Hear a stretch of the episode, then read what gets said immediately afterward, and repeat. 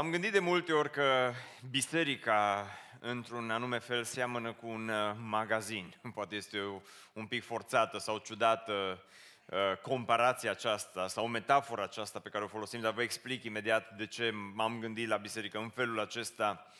Pentru că un magazin bun este format, sau este alcătuit din două părți principale are, pe de o parte, partea de primire, de vitrină cu toate celelalte chestii faine, unde te duci, te plimbi prin magazin, te uiți la uh, lucrurile care sunt așezate frumos pe raft, uh, uh designul e frumos, uh, oamenii sunt zâmbitori și uh, e partea aceea vizibilă a magazinului. Dar orice magazin nu are doar vitrină și parte de primire, ci are și a doua parte care se numește depozit, da? Este partea din spate unde probabil că lucrurile nu sunt aranjate chiar atât de frumos, deși am văzut magazine în care depozitele sunt la fel de frumoase ca și vitrinele, uh, dar în general în depozit se întâmplă tot felul de chestii, și lucruri aruncate, sunt și uh, uh, locuri în care există mult praf, tot felul de locuri, da? Acum, biserica, într-un fel, uh, seamănă cu un magazin pentru că biserica are partea aceasta de vitrină, de uh, primire, unde în dimineața asta ceea ce facem noi aici este, uh, să zicem așa, vitrina BBSO, unde încercăm să aranjăm totul cât mai frumos, să fie la locul lui totul aranjat și sunt oameni care se uită la ceea ce se întâmplă în partea aceasta de vitrină de primire și zic, hmm, ce fain, foarte fain. Uh, dar uh, orice biserică are și a doua parte, cea de depozit, unde lucrurile poate nu sunt uh, chiar atât de bine aranjate, lucrurile poate nu sunt puse toate în ordine la locul lor, poate mai există praf, poate mai există lucruri care nu sunt neapărat așezate cum ar trebui. Sunt oameni în orice magazin care lucrează în față, în partea aia de primire, în partea aia de ești acolo la vitrină, ești acolo să-i servești pe oameni când eram la școală și uh, trebuia să mă întrețin și am avut uh, o slujbă din asta part-time și lucram la bibliotecă a școlii și slujba mea era să le dau cărți la studenți și aveam, uh, șefa mea avea vreo, era o tinerică, avea vreo 75 de ani și uh, Miss Judy o chema. Și o țin minte și acum, în fiecare săptămână avea ședință cu toți care lucram acolo și ne zicea, voi, zice, sunteți uh, fața acestei biblioteci, zice, n-aveți voie să dați o carte la studenții care vin aici fără să le zâmbiți. Încercam să facem asta, la unii le zâmbeam mai mult decât la alții, dar uh, uh, ne amintea asta în fiecare săptămână. Și nu când te duci uh, într-un magazin, oamenii încearcă să fie primitori, mai ales acum în ultimii ani, că mai de mult erau castraveți murați și pe acolo, dar uh, cu ce te putem ajuta, cum uh, putem să fim uh, alături de tine, ce, ce putem face pentru tine Însă sunt oameni care lucrează în depozit și pe ei nu-i vezi, ca și pe ceilalți. Dar și acolo sunt oameni foarte faini. Am fost o dată să-mi cumpăr ceva de la un magazin și uh, m-au trimis să ridic marfa din spate. Când am ajuns uh, în spate, am întâlnit oameni super faini, mai ales că erau de la BBSO. Ce faci, Cristi, pe aici? Uh, dar, de obicei, oamenii care lucrează undeva în spate, ăia nu se văd. Și cred că așa este și în biserică. Cred că așa este în fiecare biserică. Există oameni care sunt acolo în față, care sunt vizibili, care se văd, dar de asemenea există oameni care sunt poate undeva în spate. Poate că sunt oameni care sunt lăsați mai undeva mai în umbră și oameni care poate nu sunt chiar atât de, de vizibili, dar care, fără de care lucrarea lui Dumnezeu nu s-ar putea face. Există aceste două componente principale și poate că uneori este mai ușor să-i aplaudăm pe cei care sunt în față, care sunt acolo, vizibili, săptămână de săptămână, zi după zi, dar, dar ceilalți care sunt undeva mai în spate, al căror nume nu-l știi. Biblia Întotdeauna când ne vorbește despre biserică, ne vorbește despre ambele părți și așa îmi place Biblia că de multe ori Dumnezeu ne lasă să vedem atât vitrina cât și depozitul Bibliei. Biblia ne arată și ce se întâmplă în față, dar și ce se întâmplă în spatele scenei. Deschideți împreună cu mine la un text unde se vorbește despre o bătălie și bătăliile au și ele vitrină și depozit, dar în bătălia aceasta în Exod 17, la versetul 8, bătălia aceasta ne este descrisă mai mult din perspectiva, hai să citim de fapt și o să vedem, poate mă ajutați și voi să și vorbim un pic în dimineața asta, să nu ziceți că ați venit degeaba la biserică și că nu v-a pus nimeni să vorbiți. Așa că hai să ne ridicăm, să citim cuvântul lui Dumnezeu din uh, Exod 17 la versetul 8, unde cuvântul lui Dumnezeu spune astfel. Amalek, ăștia sunt amaleciții, ăștia cu ăștia ne-am tot întâlnit în Biblie. Ăștia sunt oamenii buni sau oamenii răi? Oamenii mai puțin buni, că nu există oameni răi, nu? Dar amaleciți, amaleciții, Amalek a venit să bată pe Israel la Refidim. Atunci Moise i-a zis lui Iosua, alege niște bărbați și ieși de luptă împotriva lui Amalek, iar eu voi sta mâine pe vârful dealului cu toiagul lui Dumnezeu în mână. Am aici o întrebare, hai să facem un pic de studiu biblic, să văd dacă ați fost atenți la ceea ce am spus până acum. În prima parte a versetului, Moise îi spune lui Iosua, Iosua trebuie să ia niște bărbați să meargă la luptă. Ăștia reprezintă vitrina sau partea din față sau depozitul? Iosua cu bărbații care trebuie să meargă la luptă, ce Vitrină sau depozit? Vitrină, așa Iar eu, spune Moise, voi sta mâine pe vârful dealului cu toiagul lui Dumnezeu în mână. Moise merge la vitrină sau merge la depozit? Moise este depozit, da? Iosua, merge la depozit. Iosua, ce ciudat, ciudat e predica, Iosua a făcut ce îi spusese Moise și a ieșit să lupte împotriva lui Amalek. Atât despre vitrină. Și ceea ce avem în textul acesta în rest este ceea ce se întâmplă în spatele scenei. Și e foarte, foarte, foarte, foarte interesant. Iar Moise, Aron și Hur s-au suit pe vârful dealului. Când își ridica Moise mâna, era mai tare Israel. Și când își lăsa mâna în jos, era mai tare Amalek. Mâinile lui Moise fiind trudite. Și păstorii obosesc câteodată. Ei au luat o piatră, au pus-o sub el și el a șezut pe ea. Aron și Hur îi sprijineau mâinile, unul de o parte, iar altul de alta, și mâinile lui au rămas întinse până la sfințitul soarelui. Și Iosua a biruit pe Amalek și poporul lui cu teișul sabiei. Domnul a zis lui Moise, scrie lucrul acesta în carte, ca să se păstreze aducerea aminte și spune lui Iosua că voi șterge pomenirea lui Amalek de sub ceruri. Moise a zidit acolo un altar și a pus numele Domnul, steagul meu. Ce încurajator, nu-i așa? Domnul este steagul nostru. Dumnezeu este steagul meu.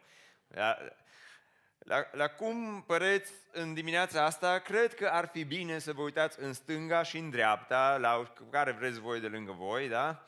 Și să îi spuneți celui de lângă voi, să repetați după mine, vecine, Dumnezeu este steagul meu.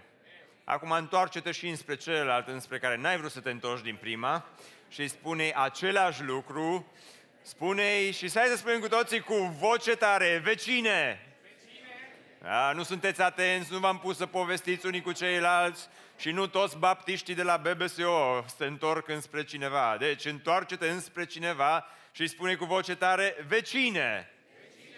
Dumnezeu, Dumnezeu este steagul meu. Slavă Domnului! Amin. Amin. Doamne, îți mulțumim că ești steagul nostru. Îți mulțumim că în dimineața aceasta avem cu ce să ne mândrim, Doamne și nu ne mândrim cu nimic din ceea ce suntem noi și nu ne mândrim cu nimic din ceea ce facem noi, ci ne mândrim cu Dumnezeu care este drapelul nostru. Doamne, vrem să vrem în dimineața aceasta să te înălțăm ca un drapel peste această biserică. Vrem, Doamne, ca tu să fii steagul biruinței noastre peste tot ceea ce facem. Îți mulțumesc că ai fost steagul nostru în tabără săptămâna care a trecut. Îți mulțumesc, îți mulțumesc Doamne, că în atâtea ocazii, când suntem, Doamne, poate jos la pământ, când suntem obosiți, când suntem disperați, îți mulțumesc că în acele momente steagul se înalță, steagul rămâne în picioare. Doamne, am vrea așa de mult Tu să fii cel cu care să ne mândrim, Doamne, în țara aceasta, în orașul acesta și oamenii să cunoască că Isus Hristos este steagul nostru. În numele Lui Isus m-am rugat. Amin. Vă rog să ocupați locurile.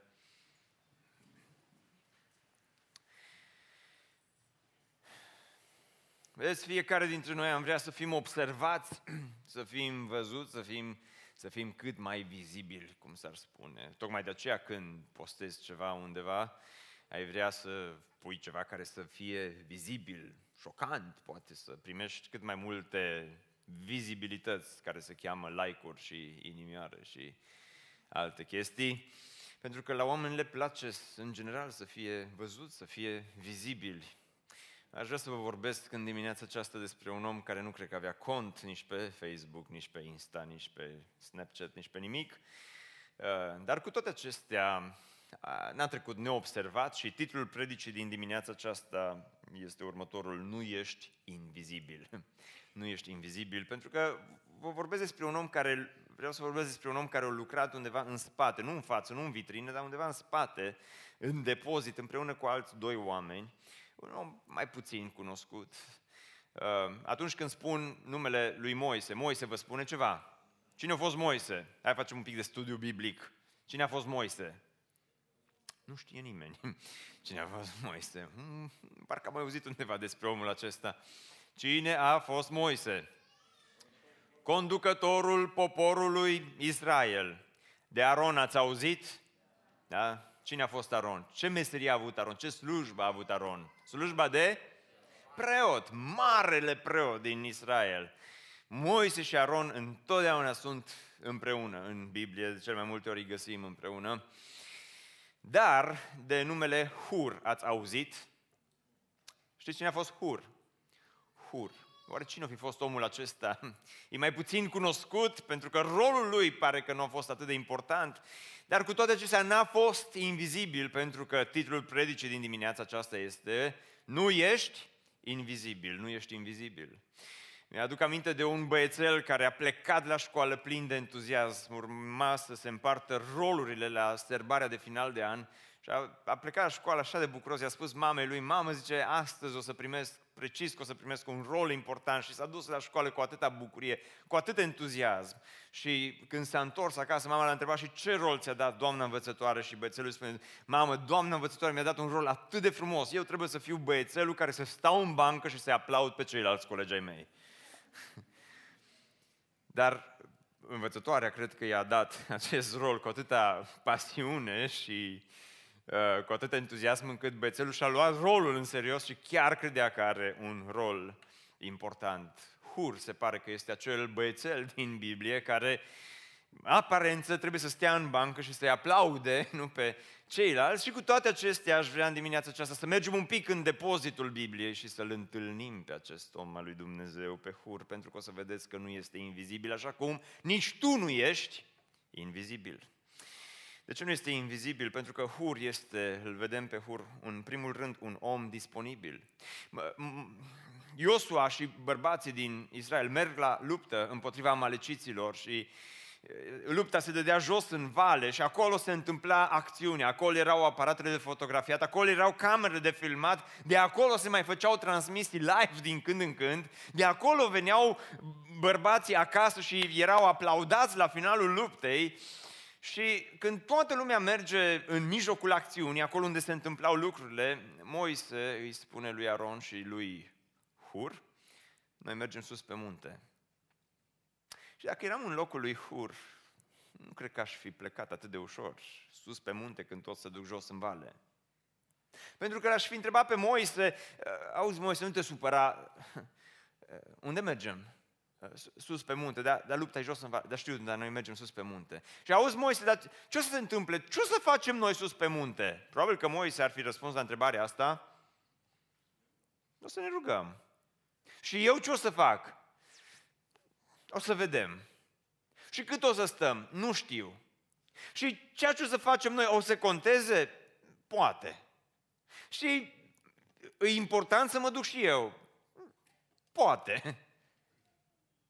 Dar învățăm de la Hur că el pleacă cu Moise sus pe munte, fără să pună niciun fel de întrebare, pentru că Hur este omul disponibil pentru Dumnezeu. Este această disponibilitate pe care omul acesta o manifestă față de Dumnezeu și față de lucrarea lui Dumnezeu. Când toți se duc în mijlocul acțiunii, el se duce în, în spatele scenei, se duce în depozit, se duce și se, se face oarecum invizibil față de ceilalți oameni care erau acolo și care probabil că făceau lucruri mult mai spectaculoase decât ceea ce a făcut Hur. Dar vreau să vă spun ceva, lucrarea lui Dumnezeu nu se poate face fără oameni ca și Hur. Lucrarea lui Dumnezeu nu se poate face fără oameni care sunt viteji, dar sunt viteji undeva în spatele scenei, sunt viteji acolo unde nu-i vede nimeni. Viteji mari uneori sunt acei oameni care împlinesc sarcinile acelea micuțe pe care majoritatea poate n-ar vrea să le facă.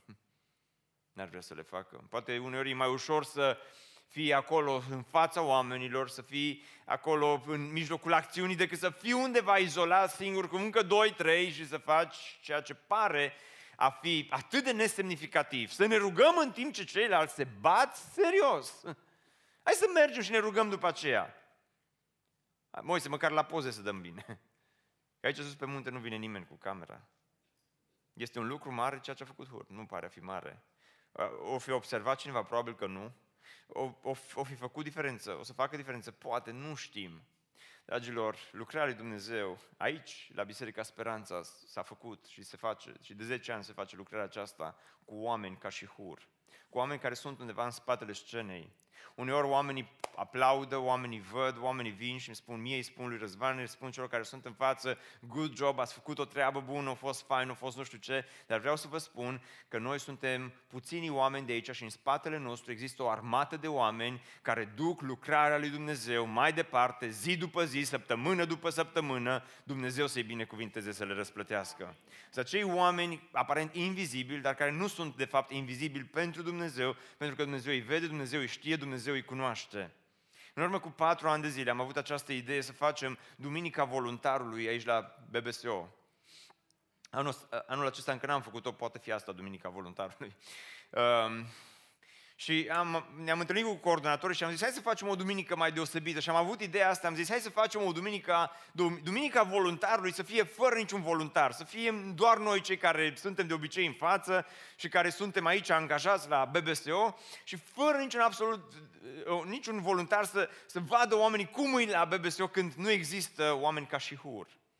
Și zis, să nu stea nimeni la ușă, să nu stea nimeni la camere, să nu întindă nimeni cabluri, să nu aprindă nimeni luminile, să nu aerisească nimeni, să nu pornească nimeni aerul condiționat, să nu spună nimeni bun venit, să nu fie nimeni în parcare, să nu fie nimeni la grupele de copii, să nu fie nimeni, să fie pustiu, efectiv, să fim numai noi. Eu să vin să predic, Răzvan să vină singur împreună cu Sergio, a venit și o, o cântat aici în față și-au pus aici tot felul de improvizații. Uh, Redi era, uh, pe vremea aceea, era, era la camere, s-a dus, a pus o cameră, a improvizat alta aici în față, s-a dus după aceea la alte butoane, tot o mișcat pe butoane și sâmbătă am o lovit așa un gând, măi, dar cum o să fie, ce o să zică oamenii despre noi în duminica respectivă? Și am început să-i sun pe toți coordonatorii, vă rog să mă iertați, a fost o idee proastă, hai să schimbăm, hai să-i chemăm înapoi pe voluntar să vină la, la biserică. Coordonatorii mi-au zis, măi Cristi, acum dacă am stabilit așa, hai să mergem până la, până la cap, hai să facem așa, dar eu deja îmi imaginam că o să fie duminica în care se prăbușește BBSO, data viitoare nu mai vine nimeni la biserică, o să închidem ușile. Și veneau Până la urmă am făcut așa fără voluntar. Veneau oamenii, ușile așa, se închideau, se deschideau singure, cum bătea vântul pe aici. Nimeni la ușă, oamenii nu știau ce se întâmplă. Ne întreb... Mai țineți minte, câți dintre voi ați fost pe aici pe vremea aia? Mai țineți, câțiva și amintesc, da? Vreo, vreo 20 ori mai revenit de atunci, restul sunteți toți noi, nu-i de mirare. Dar Dar a fost o duminică, duminica respectivă, de aducere aminte pentru noi, fiindcă în duminica aceea oamenii au văzut cât de importanți sunt cei care sunt în spatele scenei. Cât de importanți sunt oamenii care întind cabluri. Pentru că uneori hur, asta face, întinde cabluri. Cât de importanți sunt oamenii care organizează, cât de importanți sunt cei care dăruiesc, cât de importanți sunt cei care fac lucrarea cu copii în spatele scenei, cât de importanți sunt cei care se roagă, cât de importanți sunt cei care stau la bun venit, cât de importanți sunt cei care fac mâncare, cât de importanți sunt cei care lucrează, cât de importanți sunt lideri de grupuri mici, cât de importanți sunt atât de mulți oameni, oameni care vin și fac curățenie în locul acesta. Și Dumnezeu știe pe fiecare. Dumnezeu îi notează pe fiecare. Dumnezeu apreciază, îi apreciază pe fiecare dintre, dintre acești oameni. Și mai ales acum suntem cu biserica într-un moment unde mulți dintre voi v-ați implicat de-a lungul anilor Dumnezeu să vă răsplătească pentru asta. Dar acum suntem într-un moment cu biserica în care avem nevoie ca Dumnezeu să ridice mai mulți oameni ca și hur în mijlocul nostru. Săptămâna trecută, Vlad v-a chemat să veniți, să vă implicați în lucrarea lui Dumnezeu pe șantier. Am rămas surprins când am primit telefon săptămâna trecută. Fratele Gobi a fost sunat de către Doru de la Timișoara, care au venit cu 12 oameni ieri, o zi întreagă, au stat acolo pe șantier ca să zidească casa Domnului. Haideți să-i aplaudăm, haideți să le mulțumim pentru că au făcut o lucrare ca și aceasta.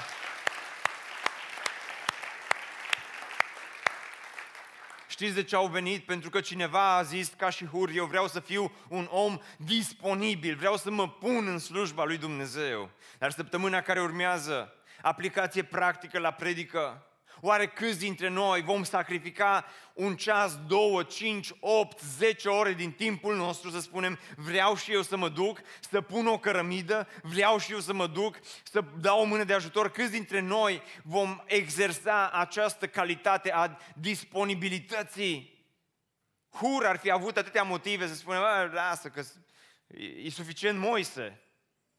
Și așa n-am mare lucru, mă duc în altă parte unde mă simt mai folositor. Mă simt, Moise, eu nu mă duc pe munte cu tine și Aron, mă simt ca și la cincea roată de la căruță. Adică eu să fiu la care dau la lopată. La, cred că am alte planuri. Am, am pentru weekendul ăsta, Moise, dacă mai fi chemat weekendul trecut, puteam veni și eu, dar weekendul ăsta chiar, chiar s ocupat. Auzi, Moise, uh, familia, familia, trebuie să mergem în concediu săptămâna asta. Ar fi avut atâtea scuze, Hur. Dar Hur spune, nu vreau să fiu disponibil, vreau să mă duc. De aceea, săptămâna aceasta, la finalul acestui program, sper cât mai mulți dintre voi la Masa Verde să vă înscrie, să veniți și săptămâna aceasta vrem să zidim o bună parte din zidurile de la parterul bisericii. De aceea, haideți să facem ca lucrurile acestea să se întâmple. Haideți să dăm o mână de ajutor și dacă nu o să vă înscrieți, nicio problemă. Iau registrul bisericii, vă sun pe fiecare. Mă uit pe camera de filmat, mă uit la toți care ați venit astăzi la biserică. Filmează. Uh, și, și vă sun pe fiecare în parte să veniți la casa Domnului ca să zidim zidurile casei Domnului. Asta e o aplicație practică, dar poate că astăzi ești și în propria ta viață simți că ești așa de singur și pentru Moise era atât de greu dacă n-ar fi avut un hur și un aron lângă el. Dar tocmai de aceea e important să ai pe cineva lângă tine care să-ți poarte povara atunci când viața este grea. Dar hur nu este invizibil pentru că Hur este disponibil, nu ești invizibil atunci când ești disponibil. Ce fain rimează, nu? nu ești invizibil atunci când ești disponibil. Dar de asemenea nu ești invizibil atunci când ai credință. Asta nu rimează, de așa de important, pentru că, hai să vă citesc versetul 11, când își ridica Moise mâna, era mai tare Israel și când își lăsa mâna în jos, era mai tare Amalek. Foarte tare faza asta. Ăștia se duc în vale să se bată, Moise se duce pe munte împreună cu Aron și cu, spuneți voi cu voce tare, cu Aron și cu Hur. Nu ați spus cu toții, cu Aron și cu Hur. Vreau să-l facem pe Hur cunoscut în dimineața aceasta la BBSO, da? Uh, și să mergi acasă să spui, băi, așa îl iubesc pe Hur, e un tip foarte tare. Uh, și uh, Moise se roagă și probabil că își ținea mâinile și toiagul ținea în înspre cer, mâinile erau ridicate înspre cer, în sus, și Moise începe să se roage. Domnul Tată, vreau să-i ajut pe, să îi bați pe amaleciți, să-i ajut pe izraeliți, să faci să moară toți amaleciți, să dai biruință lui poporul Israel. Și în timp ce Moise se ruga, Hur nu se pune să stea undeva la umbra unui copac, ci ghiciți ce face Hur? Se uită unde? De pe vârful muntelui, se uită în în vale. Și ce observă Hur? Când Moise se roagă, fain, Iosua și cu uh, poporul Israel îi băteau pe amaleciți. Și mai observă ceva, când Moise obosește și Moise își lasă mâinile jos și zice, eu, Doamne, nu mai pot, mă dor mâinile, uh, amaleciții sunt mai tari decât Israel. Hmm. Eu aș fi zis, dacă eu eram în locul lui Hur, aș fi zis, e, e, e doar o coincidență, nu poate fi nimic adevărat în toate astea. Da, însă poate, ce legătură să fie între... Ce legătură este între ce se întâmplă pe deal și ce se întâmplă în vale? Și aș fi zis, dar probabil că și Hur, poate la început, o crezut că e coincidență și a zis, Moise, Moise, mă, mă rog eu, dar ridică-mă mâinile alea în sus odată, ridică mâinile. Și se ridică și atunci Iosua cu ceilalți, fu, 10, 20, ce scheme, ce tactici de luptă, ce... Și Moise se roagă și ăștia câștigă și dintr-o dată Moise nu mai poate, nu mai poate, nu mai poate, lasă mâinile jos și din nou. Păi nu se poate, mă. Moise, Moise, mai ridică încă o dată mâinile, să, încă o dată să mai văd, să mă conving eu să știu că lucrul ăsta e adevărat. Și, și când Moise se roagă, amaleciții sunt mai slabi, Israel este mai tare și până la urmă omul acesta devine un om al credinței și spune, Moise, ceea ce faci tu aici pe munte contează jos în vale. Și devine un om al credinței și spune, Moise, hai să ne rugăm, roagă-te în continuu, roagă-te pentru că Dumnezeu este Cel care ne va da biruința și ne va ajuta să-i batem pe amaleciți și tot norocul lor. Nu știu dacă o zis așa, dar știu că a fost un om al credinței. Adică versetul 11 este un verset al credinței, să crezi că atunci când stai cu mâinile ridicate, Dumnezeu îți dă biruință, îți trebuie multă credință pentru asta. Și de aici, din credința lui, rezultă și o creativitate în versetul 12 incredibilă. Mâinile lui Moise fiind trudite, obosite, pentru că, așa cum am zis când am citit textul, și păstorii obosesc câteodată. Ei au luat o piatră, au pus-o sub el și el a șezut pe ea. Îmi imaginez când s-a dus uh, Hur acasă și l-au fi întrebat copiii, tata, tata, ai fost la luptă? Da. și ce ai făcut? Am cărat o piatră. uh, și ce ai mai făcut altceva? Păi, uh, am mai ținut, o să vedem imediat, am mai ținut mâinile cuiva ridicate și, și altceva și cam atât. Și în rest, ceea ce face omul acesta este că ia o piatră și îi oferă un scaun lui Moise și spune, Moise, stai jos. Ce tare, nu? Ce, câtă creativitate a avut omul acesta pentru că a știut că Moise singur nu poate să ducă lupta aceasta, fiindcă, dragilor, tot ceea ce facem aici, toată viața noastră, tot ceea, tot ceea ce facem la biserică, vreau să înțelegeți ceva, este o luptă spirituală. Atunci când cântăm este o luptă, atunci când predicăm este o luptă, atunci când facem evenimente este o luptă, atunci când construim este o luptă, atunci când mergem în misiune este o luptă, atunci când mergem în tabără este o luptă, atunci când facem VBS este o luptă, este o luptă, sunt lupte pe care trebuie să le ducem pentru Domnul. Și uneori oamenii obosesc, Uneori oameni care sunt față obosesc și avem nevoie de oameni care să vină și să sprijine lucrarea lui Dumnezeu și Hur spune, Moise, vreau să îți ofer un scaun pe care să te așezi pentru ca să poți să duci lupta aceasta mai departe. Și Aron hai să facem încă ceva. Eu stau în dreapta, tu stai în stânga. Ține-l pe Moise de mâna uh, uh, stângă și eu îl țin de mâna dreaptă, să-i ținem mâinile în sus, pentru ca în felul acesta să câștigăm bătălia lui Dumnezeu. Faptul că s-a dus atât de mult în detaliu, faptul că omul acesta a crezut că dacă Moise stă cu mâinile în sus, ridicate, Dumnezeu va câștiga bătălia aceasta, asta mie îmi vorbește despre un om care era acolo, dar care era plin de credință. Avea credința aceasta. Un anonim din spate, un invizibil pe care nu-l cunoștea nimeni un om care nu este un gigant al credinței, dar este un om care s-a dus și care se, se, se uită în vale, se uită la Moise, se uită la Iosua, se uită la Moise și spune, există o strategie, există o tactică aici. Și, și Moise, cred că putem să câștigăm bătălia aceasta, cred că putem să-i batem pe amaleciți, cred că putem să câștigăm războiul Domnului, cred că putem să înălțăm steagul Domnului peste lupta aceasta, dar trebuie să stai cu mâinile ridicate. Am obosit, Hur, am obosit, nu mai pot. Stau de ore întregi cu mine ridicate. Nici o problemă, Moise. Pentru că eu vreau să devin mâna ta dreaptă. Aron vrea să devină mâna ta stângă.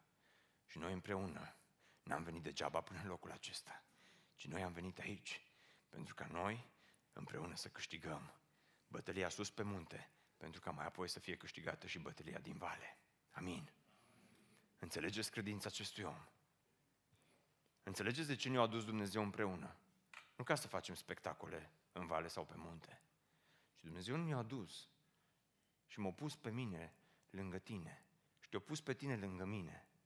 Și Dumnezeu ne-a pus pe zeci și sute dintre noi, unii lângă ceilalți, pentru ca împreună să ne putem sprijini unii pe ceilalți până când bătălia lui Dumnezeu va fi câștigată. Amin. Cred din toată inima lucrul acesta. Cred că de asta existăm. Nu ești invizibil când ești disponibil, nu ești invizibil atunci când ai această credință măreață de netăgăduit, că atunci când te rogi se întâmplă ceva, că atunci când ridici mâna spre Dumnezeu se întâmplă ceva, că atunci când alții sunt lângă tine se întâmplă ceva și biserica aceasta crește. Am ascultat mărturia lui Jim Simbala, una dintre mărturile lui, o predică de fapt era uh, săptămâna trecută și uh, vorbea despre faptul că zice, am ajuns cu, cu biserica într-o situație disperată. Jim Simbala este pastorul bisericii Tabernacle din uh, New York. O biserică mare, o biserică folosită de Dumnezeu în multe feluri. Și uh, Jim Simbala spune, la un moment dat, am ajuns, zice, cu biserica, la un moment dat să acumulăm o datorie de 6 milioane de dolari. Și am ajuns, zice, în imposibilitatea de a, de a plăti această datorie. Și zice, ne-am adunat un grup de oameni și ne-am rugat, păi, niște anonimi din biserică, ne-am rugat să ne ajute Dumnezeu să ne putem plăti datoriile. Zice, la 10 minute după ce ne-am rugat, m-a sunat o persoană și mi-a spus în felul următor. Zice, vreau să donez un milion de dolari bisericii Tabernacle. La 10 minute după ce m-am rugat. Păi așa rugăciune să tot ai. și cu Moise. Adică mă gândesc că o fi fost încurajator pentru Hur. Moise nu cred că o văzut, că el stătea cu mine sus, era obosit, nu cred că o văzut ce se întâmplă în vale. De asta avea nevoie de Hur care să-i transmită. Hur era uh, omul ăla care mergea, era omul de legătură între ce se întâmplă în vale și ce se întâmplă pe munte. Și zice Jim Simbala în felul următor. Și așa o mare încurajare a fost, dar zice, după două, trei minute am mai primit un telefon și aia a fost o încurajare și mai mare, că la capătul celălalt al firului a fost un om, zice, care până în ziua de astăzi a rămas anonim, habar nu am cine îi și asta s-a întâmplat cu zeci de ani în urmă, și zice, omul respectiv m-a sunat și mi-a spus, sunt un anonim, nu mă cunoști, nu mă vei cunoaște vreodată, zice către el, și, dar, dar ceea ce vreau să știi este că Dumnezeu mi-a pus pe inimă să scriu un cec de 5 milioane de dolari pentru biserica voastră.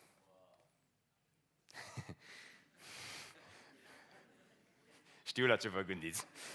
Domnul să vă ierte și eu m-am gândit la același lucru. Dar, uh, amin, amin, dar uh, să ne rugăm, să oprim predica, să ne rugăm. Da, joi la rugăciune. Și zice Jim Simbal, am spus povestea asta de multe ori, zice, și au venit oameni și să mă tot întrebe, e adevărată sau e numai o poveste din astea pastorească, nu pescărească, pastorească? Zice, e, e chiar adevărat ceea ce s-a întâmplat și zice el așa cu vocea lui mai îmbătrânită, acum zice, le-am spus acestor oameni că e adevărat la 10 minute după ce ne-am rugat, cineva a dat un milion, cineva a dat 5 milioane de dolari, zice, pentru biserica aceasta. Ce credință trebuie să ai?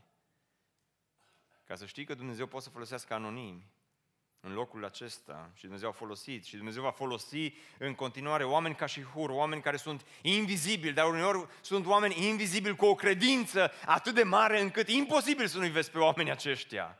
E imposibil să nu-i vezi. Da.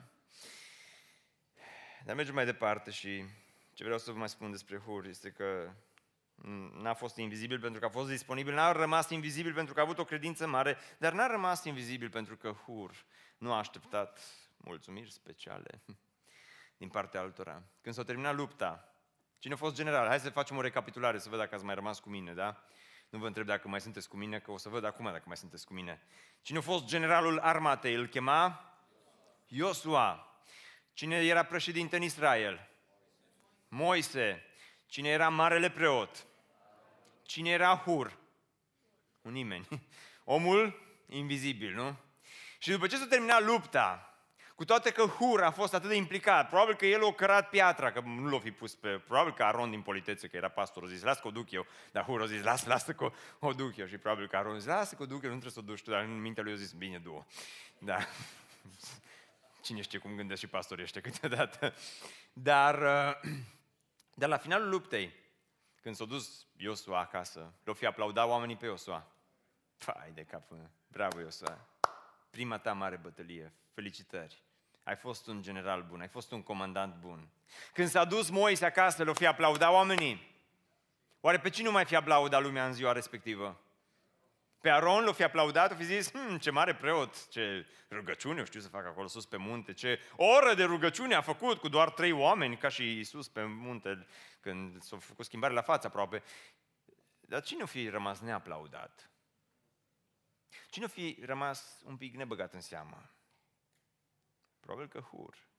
Probabil că nimeni nu o fi zis, hmm, omul ăsta, omul ăsta, dacă nu era el, Omul ăsta al credinței, omul ăsta care a avut atâta creativitate, omul ăsta care i-a ținut mâna lui, lui Moise, nu scrie nicăieri că Hur ar fi primit vreo răsplată. Și e greu, nu? Atunci când ești nebăgat în seamă, pentru că de multe ori am vrea să lumea să vadă ceea ce facem, să observe că am fost, să observe că ne-am implicat, să observe că am filmat, să observe că am vorbit, să observe că am tras cabluri, să observe că ne-am dus, să observe că am organizat. Și uneori observă, alte ori poate zici, bă, nimeni nu a notat, nimeni nu m-a băgat în seamă. Uitați-vă, vă rog, la versetul 14. Domnul i-a zis lui Moise, scrie lucrul acesta în carte. Notează, Moise. Pentru că, dragul meu, atunci când faci ceva pentru Dumnezeu, când nu notează oamenii, notează Dumnezeu. Când nu observă oamenii, observă Dumnezeu. Poate de multe ori este mai ușor să stai acolo, așa, îmbufnat, supărat, să zici, bă, nimeni, nici nu se merită să mă mai ducă, nimeni nu mi-a spus nimic. Și de atâtea ori, de fiecare dată aș vrea să știu că îi pot aprecia pe oameni. În calitate de pastor, vorbesc aici în biserică, sunteți atât de mulți dintre voi care faceți, care vă implicați și uneori poate spun unele numele spun, altele nu le spun, pentru că nu că nu vreau să le spun, poate pur și simplu am uitat, poate nu știu ce s-a întâmplat în momentul acela, poate, poate te-ai supărat, poate te-a durut până în, până în, în, în măduva oaselor, că uite, nu zis nimic despre, nu au văzut vede Dumnezeu. Dar când aștepți doar mulțumirile oamenilor, pierzi mulțumirea lui Dumnezeu. Când ceea ce faci, dacă ceea ce faci, faci doar ca să te observe oamenii, nu te mai observă Dumnezeu chiar atât de bine. În urmă cu mulți ani de zile am fost invitat să predic într-o biserică în altă parte a țării și e poveste adevărată. Uh, eram la începutul predicării mele, aveam emoții, m-am pregătit cât am știut eu mai bine. Era o biserică destul de măricică, așa ca și mărime. Pentru vârsta mea era mega biserică. și uh, când încep să predic, fratele de la orgă își scoate o șurubelniță și începe să repare orga. Deci ceea ce vă spun e povestea adevărată. Deci, și, și nu era undeva așa, deoparte, să nu fie observat, nu era omul invizibil, pentru că titlul predicii este Nu ești invizibil, nici fratele de la orgă nu era invizibil, era un pic mai pe, pe lateral, uh, în, în, în partea mea stângă era, îl văd și acum, și tot mă știrea cu șurubelnița pe acolo și vă știți acum, cei care mă cunoaște știți cum eu, că eu mă și enervez când se întâmplă chestii din astea și nici nu mai vine să predic. Și uh, tot, uite, ce face omul ăsta? Ce, nu-i place predica, am înțeles, nu-i place freza mea, am înțeles, dar care totuși nu termin odată de reparat, că nu a fost așa o chestie din aia să fi sărit ceva de acolo, să fi pus la loc, ci omul muncea, deci demonta, monta, era o întreagă, întreg atelier acolo lângă mine, în timp ce predicam. Și na, când am văzut, mi-am și scurtat predica, bineînțeles. Hmm, acum știm cum își scurtează Cristi predicile. Săptămâna viitoare, parcă văd pe cineva cu șurubelnița pe aici prin față. și uh, termin de predicat și mă așez lângă fratele pastor care m-a invitat să predic și îl întreb, zic, care a fost, zic, toată treaba cu șurubelnița și cu orga? Mă zice, în urmă cu vreo două, trei săptămâni, ne-am dus într-o misiune și am uitat să-i mulțumesc. Și de atunci, zice, la fiecare predică își repară orga. Poveste adevărată. Incredibil. Incredibil. Asta se întâmplă atunci când faci lucrurile doar ca să primești apreciere din partea oamenilor. Dar, dragii, dragii mei, scopul a ceea ce noi facem nu este ca noi să fim înălțați, ci scopul este ca la urmă să ne uităm la ceea ce am făcut și să spunem Dumnezeu este steagul meu. Tot, toată lupta aceasta se îndreaptă înspre un drapel. Înspre Dumnezeu care este steag, înspre Dumnezeu care, care, care este înălțat peste Israel, peste tabără, peste tot ceea ce se întâmplă acolo. Pentru că vreau să mai spun ceva. Poate n-a observat Moise, deși sunt sigur că a observat, poate n-a observat Aron, deși sunt sigur că a observat, dar sunt cel puțin doi care au observat ce a făcut Hur. Știți cine sunt aceștia? Primul este Dumnezeu. Pentru că Dumnezeu spune, scrie măi Moise, notează. Notează și despre Hur. Scrie cum au ținut mâna. Scrie cum au dus piatra. Și Moise a scris și a rămas notat. Ceea ce faci pentru Isus va rămâne. Întotdeauna ceea ce faci pentru Isus rămâne. Că ai pus o piatră la campusul BBC rămâne, că ai dat niște bani, rămâne, că ai mers la cineva la spital, rămâne, că te-ai dus să vizitezi un bolnav, rămâne, că te-ai rugat cu o familie greu încercată, rămâne. Rămâne. Domnul să se îndure de neluțul și să îl ajute să treacă cu bine peste această tragedie. Dar ceea ce vom face unii pentru ceilalți rămâne. Dar știți cine o mai observat? O observat Dumnezeu și cu asta vreau să și închei, dar vreau să vă spun că e foarte interesant. Ascultați-mă aici cine, cine a observat. O mai observat cineva. O observat familia. Familia cui? Familia lui Hur. Pentru că în Exod 31, și vă citesc versetele astea și apoi închei. Domnul a vorbit lui Moise și a zis, să știi că am ales pe Bețalel. Ați auzit de Bețalel? Ați auzit careva de Bețalel? Nu la primul program, dar după aia, vă, vă spune cunoscut numele de Bețalel. Hmm, mă, oare cine o fi ceva verișor? Ceva? Fiul lui Uri, de Uri ați auzit? Nu. Fiul lui Hur. De Hur ați auzit? Dacă, acum, la final de predică, dacă nu-mi ziceți că n-am auzit de Hur în viața mea, îi bai mare cu predica asta. Da? Să știi că am ales pe Bețalel, fiul lui Uri, fiul lui Hur, din seminția lui Iuda. Și stați-mă un pic să vă citesc noua traducere, că e mai, mai interesant. Doamne, de să nu mi se termină bateria. Așa. Și l-am umplut pe Bețalel, l-am umplut cu Duhul lui Dumnezeu, cu înțelepciune, cu pricepere și cunoaștere pentru tot felul de lucrări, ca să creeze proiecte de artă, să prelucreze aurul, argintul și bronzul, să taie și să fixeze pietre, să prelucreze lemnul și să facă tot felul de lucrări. Cine era Bețalel? Nepotul cui? Al lui Hur. Oare cum o fi ajuns nepotul lui Hur, pe care îl chema Bețalel, să fie umplut cu Duhul lui Dumnezeu și să fie priceput în tot felul de lucrări de artă și să fie folosit de Dumnezeu la facerea cortului într-un mod, să fie pus acolo pe prima linie. Oare cum o fi ajuns acolo? Vă zic eu cum. Am avut un bunic și pe bunicul lui îl chema Hur. Și într-o zi, Hur o prefera să rămână anonim și să se suie cu Moise sus pe munte. Și într-o zi Hur o luat o piatră și o pus-o lui Moise să stea pe ea și după aia s-a dus și l-a ținut de mână și apoi o coborât de pe munte și s-a dus acasă. Și au făcut atât. Și prin asta el și-a arătat credincioșia față de Dumnezeu. Și apoi fiul lui Uri a văzut exemplul tatălui. Și când a văzut exemplul tatălui, o zis, vreau și eu să fiu ca tata. Dar apoi Bețaleel, fiul lui Uri, nepotul lui Hur, a zis, părinții ăștia mei, bunicii ăștia mei, nu s-au dus degeaba la biserică. Nu au construit degeaba. Ăștia nu au lucrat degeaba. Pentru că mi-aduc aminte ziua aceea în care Moise a stat în fața întregii adunări și după ce Iosua a câștigat bătălia, nu a fost aplaudat nici Iosua, n-a fost aplaudat nici Moise, n-a fost aplaudat nici Aron, dar Moise a stat în fața întregii adunări și a strigat cu glas tare, Dumnezeu este steagul meu. Și zice, Uri, vreau ca Dumnezeu să fie și steagul meu. Și, și zice Bețaleel, vreau ca Dumnezeu să fie și steagul meu. Și atunci Dumnezeu spune, da, din ăștia sunteți voi. Atunci pe tine, Bețaleel, vreau să te umplu cu Duhul lui Dumnezeu, cu înțelepciune, cu pricepere și cunoaștere, peste tot felul de lucrări, ca să creeze proiecte de artă și să prelucreze aurul, argintul și bronzul. Ce frumos! Ce mărturie frumoasă, ce implicare frumoasă!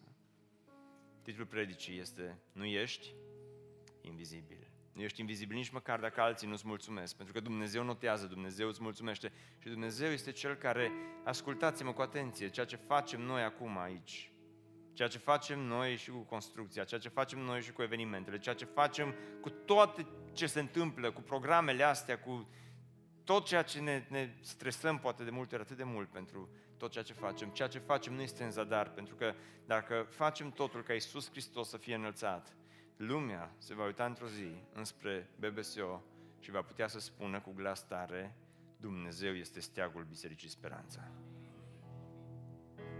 Și ceea ce ne dorim este ca la finalul fiecărui program să spunem Dumnezeu este steagul nostru. Și la finalul fiecărui eveniment să spunem Dumnezeu este steagul nostru. Și atunci când mai punem o cărămidă să spunem Dumnezeu este steagul nostru. Și atunci când terminăm campusul, Dumnezeu este steagul nostru. Și atunci când mai facem un zid, Dumnezeu este steagul nostru. Și atunci când mai botezăm pe cineva, Dumnezeu este steagul nostru. Și atunci când mai terminăm o tabără, Dumnezeu este steagul nostru.